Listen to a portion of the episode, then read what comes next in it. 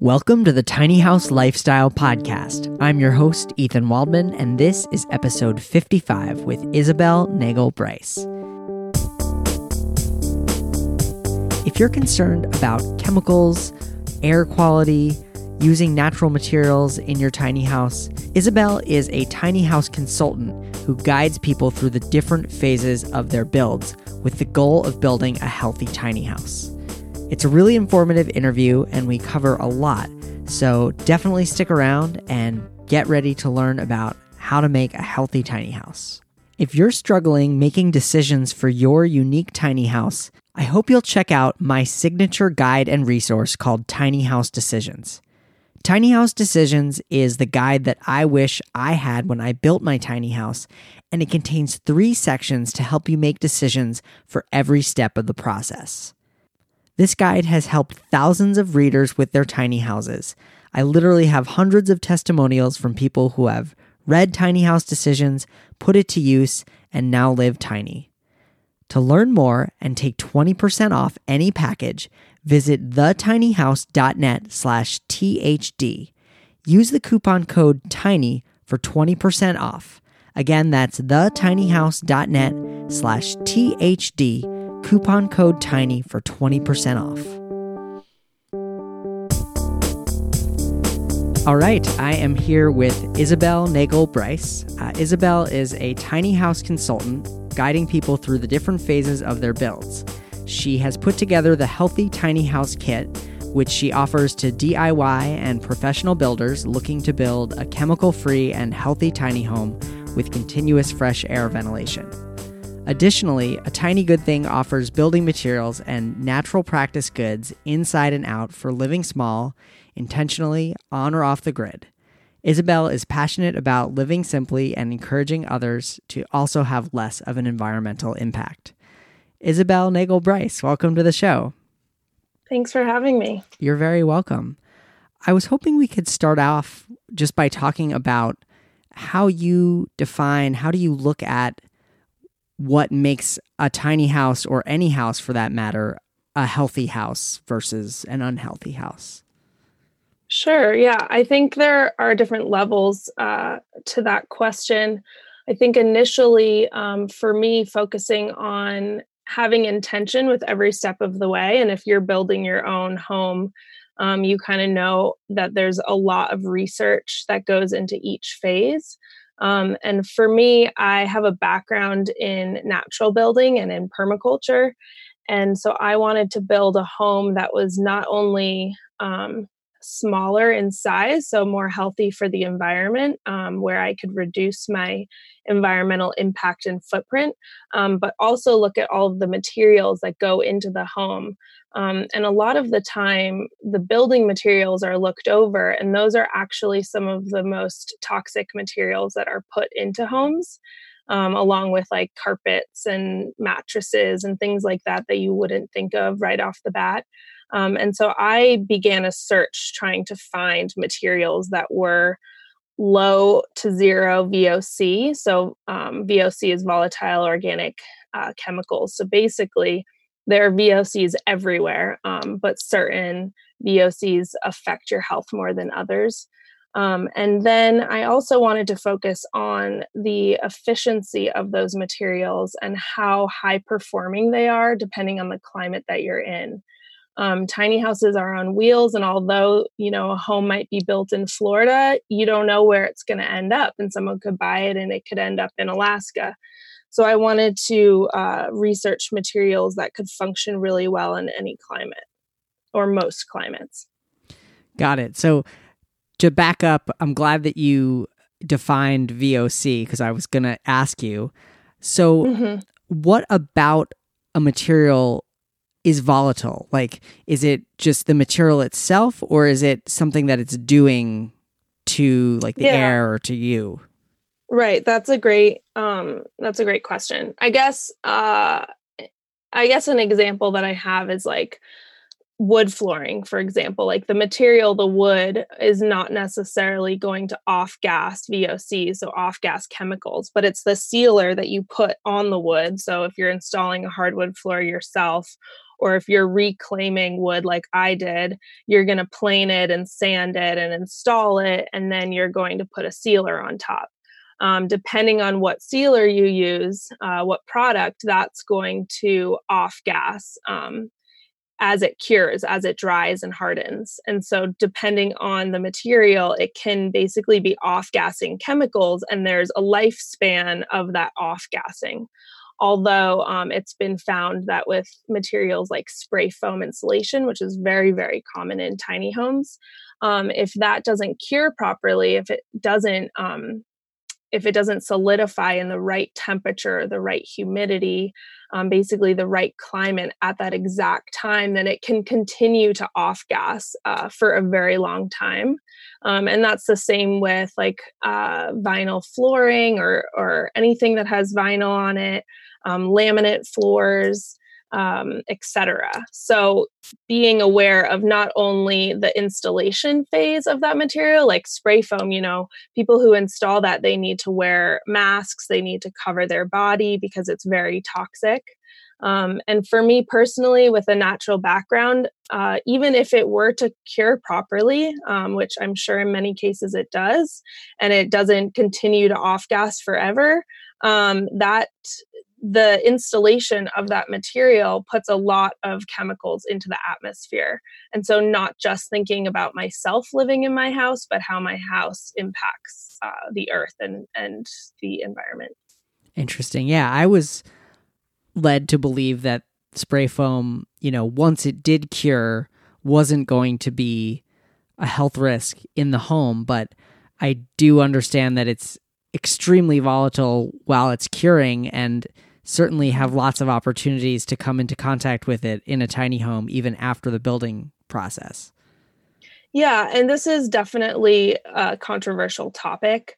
Um, and you know everyone has their own sensitivities whether they they notice them or not or they're you know this is something that kind of creeps up on people um, you know I've I've read um, cases and and court cases of people who install spray foam in their attic, for example, and they put an attic bedroom up there, and then they start slowly getting headaches and migraines, and they don't really realize it for a while, and then and then as they eliminate other factors, they're able to figure out the culprit, which is the spray foam. Uh-huh. Um, and and so there are more and more stories coming out and i also think related to the tiny house movement specifically i mean it's a fairly young movement, especially when I was starting to build. Um, and therefore, it's progressing really quickly, um, and more and more information every day is coming out. Um, and those types of stories are starting to kind of come to the surface, um, but also stories of the home actually not functioning well due to the building material. So, not necessarily the health of the inhabitants, but the health of the home um, which can result in moisture issues, mildew, mold, um, thermal bridging through the trailer, which, which can produce that. Mm-hmm. Um, and we can go into those more technical things a little bit later if you'd like. Yeah, definitely. I, I would love to.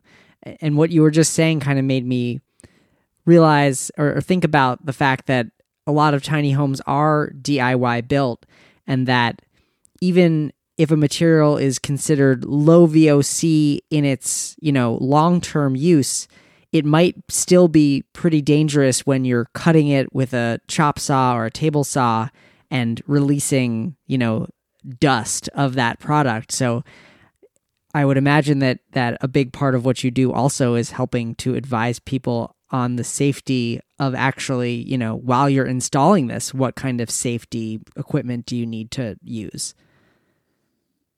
Yeah, definitely. And and I honestly mostly work with people who are building with healthy materials, so they don't really have to worry about um, the process of while while they're building. Um, and a lot of people with the spray foam, you know, they hire that out, so they're not necessarily in contact with that. Um, and you know i i just like to say if you're going to be putting materials into your home and into a tiny home that's a small space uh, with a small amount of air that you're going to be inhaling um, to put materials in your home that you would wear on your body um, that you would feel comfortable touching with your skin Um, and so I sell uh, she- all natural sheep's wool insulation, um, which is a really neat product because you can blow it in, um, but they also create uh, batt insulation, which is basically just bound in that form um, via a felting method, like a needle felting method. So there aren't any chemical binders in it. Um, and so I love talking to people and saying, you know, like you're wearing a wool sweater right now, and you can also put that in your wall system, and it's going to create a really efficient wall system. And what's the relative, like, what's the R value of of a two by four wall, or or of of um, sorry, what's the R value of sheep's wool insulation? Yeah, so since we're talking about tiny homes specifically, it's usually a two by four wall system. Um, and so it's around R15, R16. You can get a little bit more with the blow in um, sheep's wool. And then, you know, that also depends on what type of studs you're using and what type of thermal bridging you're taking into consideration. Um, and I I also work with clients who are in really cold climates, and so they want to put an exterior board on the outside of their sheathing and their house wrap, which will add like an additional R6 uh, to the whole wall system and help mitigate the issues of of thermal bridging. Right, right. And thermal bridging, for anyone who doesn't know, is um, basically temperature transfer. Um, it doesn't really have much to do with humidity and moisture, but when you have cold uh, coming through your wall from the outside in along that stud, that cold temperature will then um, create condensation on the inside of your home if if the humidity is high inside the home, which is very common for tiny houses.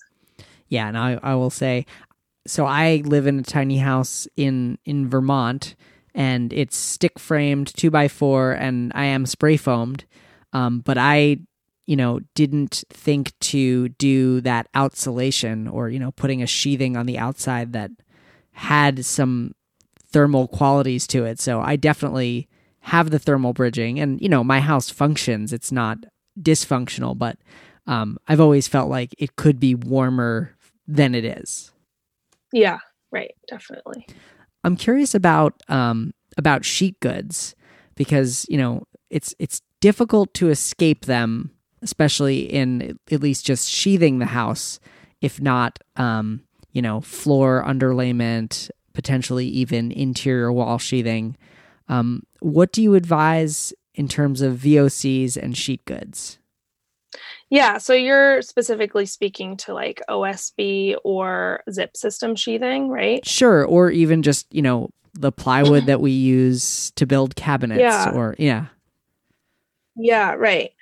Um, so definitely plywood is a better option than OSB um, for like your subfloor, for example. Um, it doesn't have as much uh, like glue and binders in it.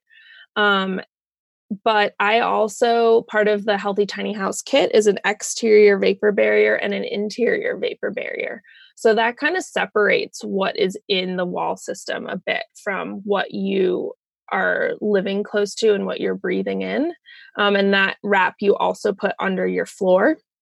And you just create this envelope. Um, and it's a vapor open interior vapor barrier. So it allows moisture to escape, but not to get into the wall system and create more condensation or issues of thermal bridging. And same with the subfloor. Um, and then on the outside, I have clients who just use plywood um, for sheathing, and the house wrap on the exterior functions the same way. It's similar to like Gore Tex rain jacket material. So you can go on a hike in the rain and be sweating, and it will allow that moisture to escape, but you're not going to get wet in that jacket. Um, and and so this vapor barrier it acts that way um, and then on the outside, you know, you can always put a rain screen or something to add more ventilation to dry everything out. Um, but in terms of like the zip system sheathing, which is super common, that has that embedded uh, acrylic layer, layer. It's basically like, uh, and you seal the seams, so it's basically like you're you're creating a plastic bag around your house. It's like you're in a zip in a ziploc ziploc bag, bag to condense on the inside from regular you know living from showering cooking and breathing. Breathing is a huge one or propane appliances that put off moisture or the thermal bridging issue. Um, it won't be able to escape the wall system um, and that is a bit further from the air that you're breathing um, especially if you do an interior wrap so people who have severe chemical sensitivities, they typically don't go for that product, but um, it's not it's not right there in their breathing space. Okay, so Zip System isn't the best, but it's also not terrible. So it it's a completely different style of building than what I recommend. Um, I focus on passive house design. So you want to create a wall system that's vapor open um, that will allow uh, air transfer and moisture to escape. So by putting the zip system sheathing, it kind of stops that from happening on the outside. Um, it's not it's not the worst, you know, but it's just not ideal for the kit that I've put together. Um, but it does take a step out of the building process too. So these are the the pros and cons that we weigh, right, when we're building. Um, the the cost effectiveness and then that it, you don't have to wrap your house because it's already embedded in that sheathing um, and then yeah for interior like you know cabinets or built-ins um, i think like apple ply birch ply is is mostly okay and i've worked with clients who have chemical sensitivities to the extent where they take a piece of the material and they put it into a jar. They put that jar out in the sun for three to four days they open it up and they smell it and if they get a smell or if they get a headache immediately or they have one of their typical reactions then they they know that that material isn't going to work for them. Um, and so these are these are people who are quite sick honestly you know they have lyme disease or they have genetic mutations that don't help that don't help their detox process um, and so those are ways that they can figure it out but everybody's different and everyone's body you know functions differently. Right and i, I would guess that in a tiny house if you are chemically sensitive it's it's a bigger challenge because there's such a smaller airspace and it's so easy to just seal yourself in if you're not being careful yeah, I I would say so, especially if you are working with a builder, um, because you don't necessarily have control over every step of the process, and it makes it challenging for a builder as well. Um, but if you're building yourself, then you're you're investigating, you're researching every step of the way anyway. So I mean, it's it's a huge task, but um, but you have control over that process. And then yeah it is a really small space so you need to focus on air quality. Um, and so another part of the kit uh, are heat recovery ventilation systems. Um, they're really small. They're basically like two laptop fans. They use less than um, two amps of energy and they can be hard hardwired directly into dc if you're off the grid and if you if you want it to be that way or ac um, and that is really like the oxygen bubbles in a fish tank, basically keeping everyone in the home breathing healthy, fresh air. Um, there's a filter in there. It has a heat recovery ceramic core. So if it's cold outside but warm inside, it will take the energy, basically the heat of the exiting air, and put it into the cold air coming in so that your heat source doesn't have to work harder. And it does the same um, in the other direction if you have air conditioning on inside and it's hot outside. Um, and and I did the the math a while back, uh, but basically one average size person in an average size tiny house, so like a 20 foot tiny home, will use up the air inside their house with everything closed when they're building, you know, as tight as we're building in about eight hours. Um, so if you have a of you know another part a person in there, if you have children, if it's a family, if you have a dog, um, that's just going to cut that time down considerably, and then you're going to start uh, basically recycling your exhale. So you're going to start breathing in everyone's exhale, um, which is, you know, it's a little gross, but it's also just, it's not healthy and it's not the type of air quality that you want in your home.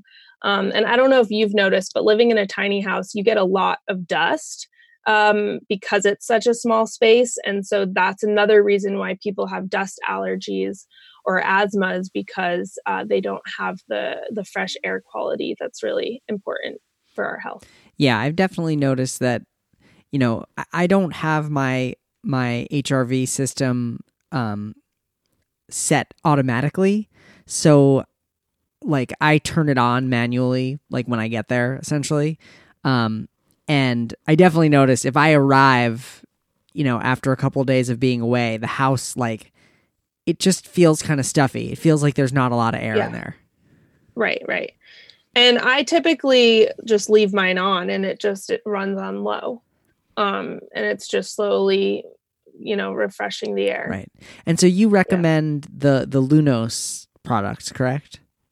Yeah, I sell two different units, um, and I also offer a custom quote for tiny house builders. Um, and so I will basically take their size home, um, get their dimensions, and I'll work up a custom quote. And depending on the size of the home, it depends if they need to pair up the two different units that I offer or if they can just get away with having one of them. Mm-hmm. So let's talk about something that you mentioned earlier, which was um, thermal bridging from the trailer, which is something yeah. that I have never thought about. Okay, sure. So basically, when you're creating a wall system, it doesn't matter if it's the wall or if it's the subfloor or if it's the roof and the ceiling, you're going to treat it similarly. Um, and something that is unique about tiny houses that that isn't the same for tiny houses on foundations or houses on foundations which this is also something that i work with my bus conversion and van conversion clients on um, because they're working with a steel exterior shell the whole way. Same with container homes um, and steel you know metal is a huge conductor of temperature and with our trailers in our subfloor, yes, we are embedding, you know, hopefully six inches of insulation in there. Um, and you're hopefully getting at least like R25 in your subfloor. But depending on the trailer design, you still have these massive steel beams going across your and through your subfloor. And then you also have a giant flange around the perimeter which connects your walls and that's how you bolt your walls to the trailer and so nothing is going to move um, but that temperature transfer then can go straight through the trailer and into the wall system when it's cold outside when you're in a cold climate and that is really the reason why skirting is super important because you want to increase the temperature under your trailer, stop that cold wind from getting under there, and and stop that thermal bridging. So if you're in an RV or you're in a tiny house or a van and or a bus conversion for a while, you really want to skirt it and you want to skirt it with something that um, is really insulative. So I talk to people about straw bales. Um, you know, people build amazing houses out of straw bales because you're you can get a really high R, R value. Um, the other thing about straw bales is it's not that expensive. They can last several years. You can stack them up um, depending on how high you have your house. If you have it lifted off of the axles and the wheels, then you would stack probably two bales up because you want them to insulate that entire flange and a little bit above from where the wall meets the trailer. Um, and then something that wasn't available really, I, I, I, didn't come across it when I was starting to build, um, was building like basically a wooden subfloor on top of the trailer. And there was a lot of talk back then, and probably still, about um, increasing your interior space, right? We're only working with 13 feet, six inches high from the ground. And so to take up any of that, you lose it in your loft or you lose your headspace in your tiny house, uh, which isn't ideal.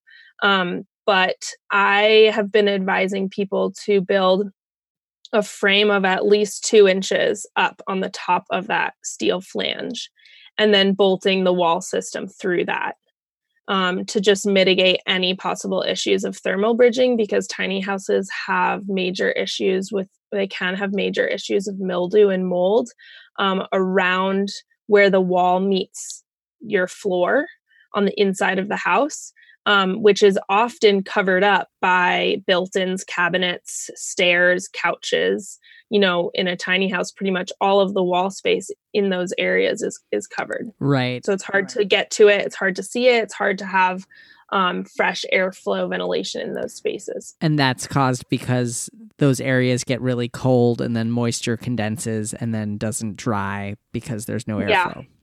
Exactly. Yeah. You know, it's it's just basically what's happening there is it's like you're taking a cold beer out of the fridge on a hot day and instantly you get that condensation. Um right. and and a lot of the times you just you just don't see it until um it's really pervasive in there. Do you have a trick for making straw or hay bales last for more than one season as skirting? Because I have not yet cracked the code. I've I've tried doing them without anything, and they definitely yeah. are kind of soupy by the time spring rolls around. Soupy and growing mushrooms. Yeah, and, I've done. Yeah. I have put them in black contractor bags, which isn't the most attractive look. But then once they get covered up with snow, that's okay. And the ones yeah. that where the bag hasn't gotten punctured, um, those will be pretty decent in the in the spring. But I'm curious if you have another uh, tip. Yeah. Um, I guess my first thought is that if you're putting it into a plastic bag, then they can't breathe. So they're they're gonna any moisture that's in there is not going to be able to escape, which will continue continue to break it down because it's a biodegradable material. Um, I I've just used mine for a couple of seasons, um, and they're okay. Um, but I would recommend maybe putting some wood or or plastic or whatever on the top or even some corrugated metal or something um, so that you have less moisture penetrating them um, and then you can you can cover cover them up with like corrugated metal if that looks nice or or some other material that you have. But i've just had mine out. Okay. I haven't um yeah it might it might out. rain too much here that just and that's possible be... too. I live in a dry climate. Right, right. I mean, and even if they were covered from the top, the ground in this, like right now in the spring, it is just the ground is a sponge, and anything that touches it is just gets soaked. Yeah, right. I mean, I have seen you know people build walls with straw bale and they cover it with um, a cob, uh, you know, or a plaster or something like that. Um, that would be more of a permanent solution um, which I would be super into. But that for me, that would be if I were in a spot where I owned the land and they took the house off the wheels and all of that. Let's talk about let's like continue into the house um, and talk about paints, stains, those kinds of finishes. Um, what do you recommend? Yeah, so um, I I'll say I'm not like the best expert on this. Um, but I do know that Home Depot sells a zero VOC paint in many different colors, and that's typically um, what what I tell people to just go check out because it's it's not super expensive paint, um, and that's what I used in my home. And then um, you can find now more and more often places are carrying low uh, VOC sealers um, or different oils. I really like linseed oil um, for like all of my woodwork, like my um, live edges and and things like that. But you definitely have to apply it more often. Right. And then Murdock's hard sealer. I haven't used it myself, but I hear that it's a fantastic product um, for wood countertops and wood floors, and there's lots of different applications for that. What can people do to their houses like after the fact? Like if somebody's listening to this and they're like, uh, I spray foam my tiny house and I don't yeah. have um I don't have an HRV. Like I don't know. I don't have an interior vapor barrier. Yeah, I don't know. Yeah, I don't have a vapor barrier. I don't know whether like there's mold growing under my walls. Like, what options are there for them? Yeah, I think that's a really great question. Um, I I always say to install an HRV. Um, you can retroactively, you can retrofit it and put it in. Um, and depending on the climate, you know, if you're in a warm climate that doesn't really have four seasons, then then you just want to have your windows open a lot. Then you're getting the fresh air. But if you're in a colder climate where you you want your windows closed um, in the winter time, then I would recommend installing an HRV. Um, and I would also really recommend like doing an investigation in your house and like looking under your couch and looking at those the corners of your house where the walls meet the the floor um, and just kind of assess what's going on. Um, another spot that's pretty brutal when it happens is under the mattress and I don't know if you've experienced this at all, but um, a lot of people will just slap a mattress down on a loft floor, and typically there's you know a bathroom under that loft floor, and there's a lot of moisture coming up. Um, and so checking that out, making sure that there isn't mildew growing under there, and also uh, building a slat system for the mattress. Um, to just to create some ventilation and then being conscious of flipping your mattress fairly like frequently. I would say in a tiny house to flip it like every season. Um, if that's too much, then at least twice a year.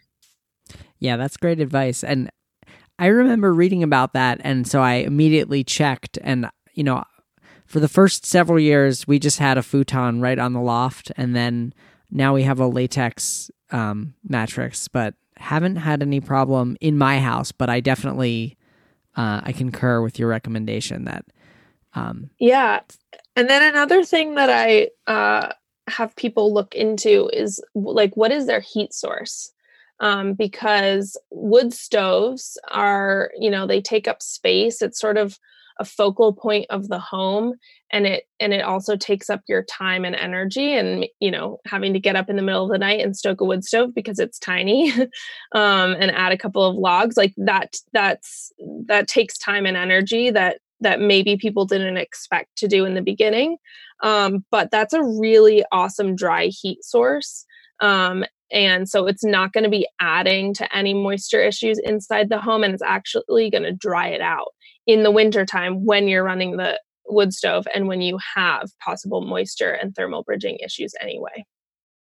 So I actually just I installed a wood stove in my house a couple weeks ago, and this I've lived in my house for two winters, and I decided that I, w- I was ready. I really wanted to build fires again, and I wanted to to have that in there, but also for the dry heat. So, is that something that you installed in addition to another heat source, or did you remove your other heat source? Um, currently, it's in addition, but I've stopped using uh, my propane heater, and I'll be taking that out so do you, I guess in your climate do you experience really cold temperatures?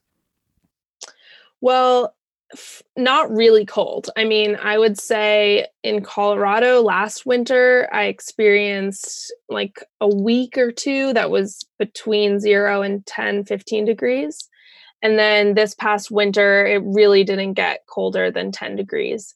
Um, but when you have a temperature difference of 20 degrees so if it's 20 degrees outside and 70 degrees inside, and then you have a wall system that's only four or five inches thick, um, you're going to have uh, more of a 20 degree difference. And then that's going to cause that thermal bridging and that condensation. Um, an- so another thing that I actually learned was I installed a radiant heating, electric radiant heating mat under the tile in my bathroom um, when I did it, I thought it was a great idea because I would add a little bit more heat in the bathroom for the plumbing around there, um, you know, and it would be kind of uh, nice to have a warm floor. Um, but after a winter in Colorado, I actually was under my trailer resecuring my gray water lines before I moved across the country, and I noticed uh, about two cups of water come out um, and I I totally freaked out. I actually thought I had a leak in my pipes. Um, and I pulled all of the metal flashing down from the belly pan, the underside of my trailer, and I could see that it was only where that radiant mat was. Um, th- that there was only condensation along the steel beams um, under the mat which is which is only four feet by three feet you know um, and so that's kind of how i ruled out that it was that thermal bridging issue um, and the condensation was was coming down and pooling and didn't have a way to get out of that that metal belly pan Um, and so I've actually stopped using my radiant mat. Um, I also put some uh, some holes down there for ventilation and for moisture to be able to escape. Um, but people who come to me and they say that they're going to do radiant heating throughout their entire house, um, we have like a full conversation about it. About the risks of of heating up the metal underneath and create yeah, yeah, creating a lot of condensation. Yeah. Yeah. Because you know when you think about it it's like it's a great idea heat rises you know you have a warm floor which most tiny houses that's the coldest part of the house um, but you have to seriously think about the subfloor that you're building and really um, building up on top of that trailer and that trailer flange to have radiant heat. So let's talk um, cooking because I know that cooking releases quite a bit of of gases, you know, uh, aerosolized oils and smoke and things that definitely aren't healthy for us, especially when they kind of collect. So, um, obviously, I'm sure you recommend that everybody puts in a range hood above their stove. What other things should people be thinking about in that department? Another thing that I do is not only turn so whenever you turn on an exhaust fan, you are depressurizing the space in the in the home or in the room that's closed off. In a tiny house, it's the entire house. Um, and that this this also applies to the bath fan when you're just turning it on exhaust. What it's going to do is it's going to suck that air out um, and which is great which is what you want but it's also going to pull anything from the wall system or from eh, all of that dust and everything into your breathing space so which contributes to um, dust allergies because there's dust mites that then are brought into the air um, and asthma and so you always want to make sure that you're you're cracking a window and for tiny house to do it like on the other side of the house so that it just pulls all of that air all of that smoke. Um, and same thing if you're if you have a propane stove um, when you're lighting that just to immediately turn on an exhaust fan. Um, i also turn on my lunos ego which is two feet away and three feet away in my bathroom and i turn that on exhaust also just to get more air circulating um, because yeah i mean i don't really know how to it depends on what you cook right? Um, if you're burning popcorn or like cooking bacon you're going to have a lot more of those um, those toxins those carcinogens going into your breathing space. But if you're more of like a plant-based eater then possibly not. Um, so yeah just like increasing airflow i think um, is probably the best for that um, so I was curious now that we've now that I've grilled you about healthy tiny houses, I'd love to hear more about your own tiny house and your tiny house story. Um, so take us back. What um, you know? When did you start? What made you decide to do it? And and tell us about your house. Yeah, so I am from Colorado, um, but I was living in Bellingham, Washington. I went to school there. I was living there for about six years, and I was actually studying to be a midwife. Um, but i but in school i studied sustainable agriculture and sustainable living which is basically permaculture. So i had done some permaculture courses. I had gone to latin america and studied biodynamic agriculture and natural building had done some cob building which is a combination of straw sand and clay and water. Um, if you're familiar with earthships um, they use a lot of cob. You can build walls with cob in bottles and it's uh, really insulative. Um, and and very healthy for air quality. So when I moved back to Colorado and I decided I wasn't ready to be a midwife, um, I just wanted to travel some more. And I was living in my parents' basement and really just had no idea what I wanted to do with my life. Um, and I came across the tiny house movement again, kind of got re inspired by all of that, and uh, started thinking that maybe I could take this time and build in my parents' backyard um, and live there for free. I'm really fortunate to be able to have lived in my parents' house and not have had to pay rent and take that rent and put it towards building my house. And then also to have a space to do it. Um, a lot of people who want to become part of the tiny house community and build their own house, they don't have those resources available. Um, and also with the legal issues of tiny houses, um, that that's a barrier as well. So anyway, um, I started researching tiny houses, basically uh, looking at tons of different blogs online and uh, researching building and talking with uh, local builders and anyone I could really have a conversation with.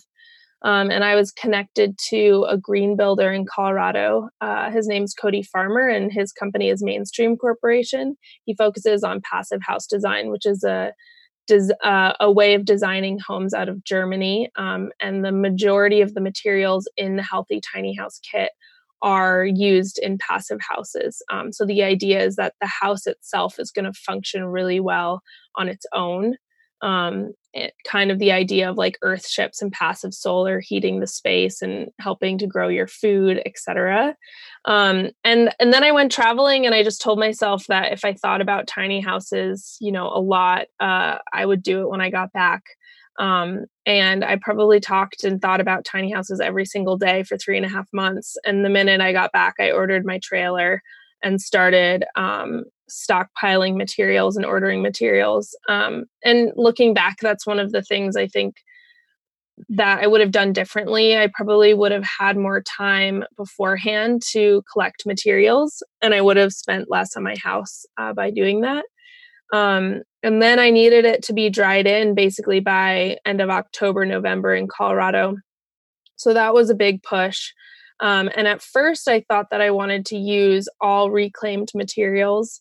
Um, the blogs and the videos I had come across online, uh, I now looking back, I don't know if they were that accurate. I mean, I'm sure they were accurate for this for that person's story, but for me, I just I couldn't stockpile the materials, and I wanted my house to be, you know, efficient and function really well in in Colorado, which can be an extreme climate, hot in the summer, cold in the winter.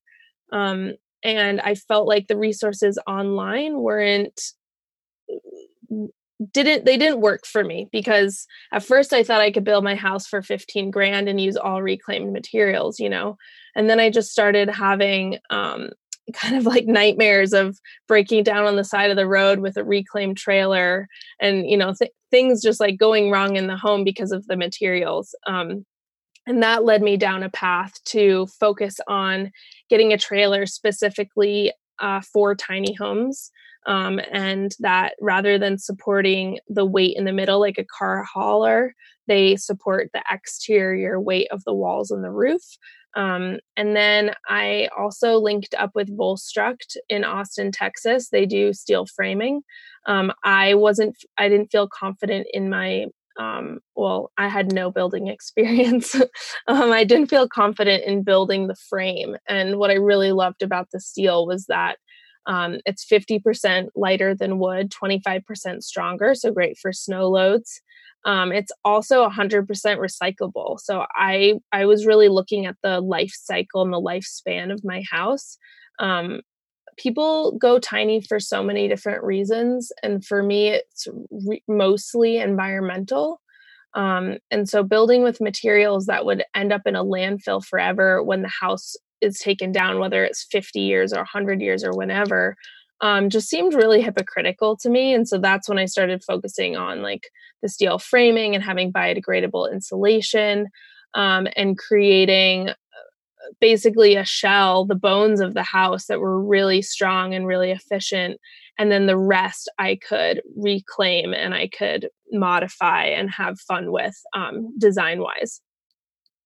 Um, and I just love the fact that when you build your own space, you can find materials that have different stories.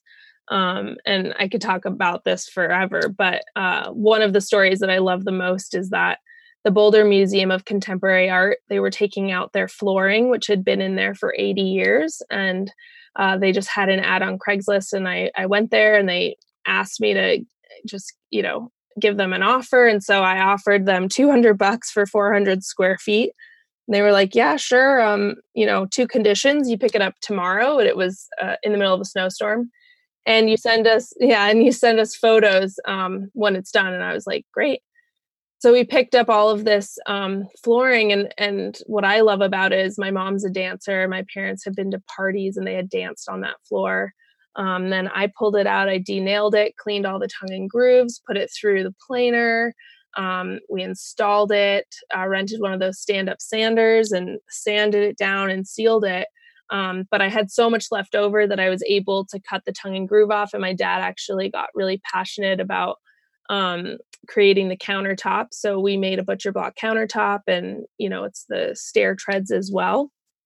Um, and honestly, you know, I I do have friends who are young female builders who have built their tiny homes by themselves. Uh, with little to no building experience. Um, but I feel really fortunate that my dad got super into the project. He's like as into tiny houses, if not more than I am. And we ended up building it together, um, which was like an amazing bonding experience, um, but also really helped me with my motivation to get through the project. It took me two and a half years. Uh, because I was working full time, he was working full time. So it was kind of like a weekend warrior project, or, you know, we had a lot of nights staying up until 1 or 2 a.m. Um, and now, uh, you know, I've been living in my house for two years and I can look at all of the the quirks i call them like the beauty marks of my house you know where where a project kind of went wrong or something wasn't installed exactly how it should be or as beautifully as it should be but you know those are all like stories and memories and um, just it just brings back the whole building experience so i'm really grateful to be living in a space that I designed and I was able to build with my dad. It's really cool. Mm, that's great. So, one thing that I like to ask uh, all of my guests is what are two or three resources that helped you along the way uh, that you'd like to share with our listeners?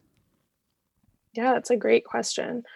Um, I think Tiny Nest, um, they're in Canada, um, in BC they have great uh, videos and um, information like building information um, with their house and they're actually one of the the the people or tiny house people who have come out saying that they've been having some condensation issues um, so they have some great videos on how to build a subfloor on top of the trailer to um, deal with that uh, what else? Probably um, Tiny House Giant Journey back then um, was she was more focused on her blog for like the building projects um, and that was helpful to see like what materials they used what appliances they used and be able to um, gather all that info and make my own decisions. And then just like watching tons of youtube videos and um, like living big in a tiny house bryce and rasa they came out and did a tour video of my house which was super fun because i had been watching their videos throughout my whole build. Um, and that's just like in, their videos are really inspiring and really help you with um, the the design ideas i guess and and what works for you. I love that about tiny houses that you could be really into cooking so you want to have a big kitchen or someone else might not be that into cooking but they really want to have a big couch. And um, even though everyone's pretty much working with the same footprint um, they can just be so creative and so fun. Isabel Nagel Bryce, thank you so much for being a guest on the show. Um, I will link to everything that we talked about, including your website and social profiles, um, on the show notes page for the episode. Awesome. Thank you. This was really fun. Thank you so much to Isabel Nagel Bryce for being a guest on the show. You can find the show notes, including links to the resources that Isabel mentioned, at thetinyhouse.net slash 055. Again, that's thetinyhouse.net slash 055. Well, that's all for this week. I'm your host, Ethan Waldman, and I'll be back next week with another episode of the Tiny House Lifestyle Podcast.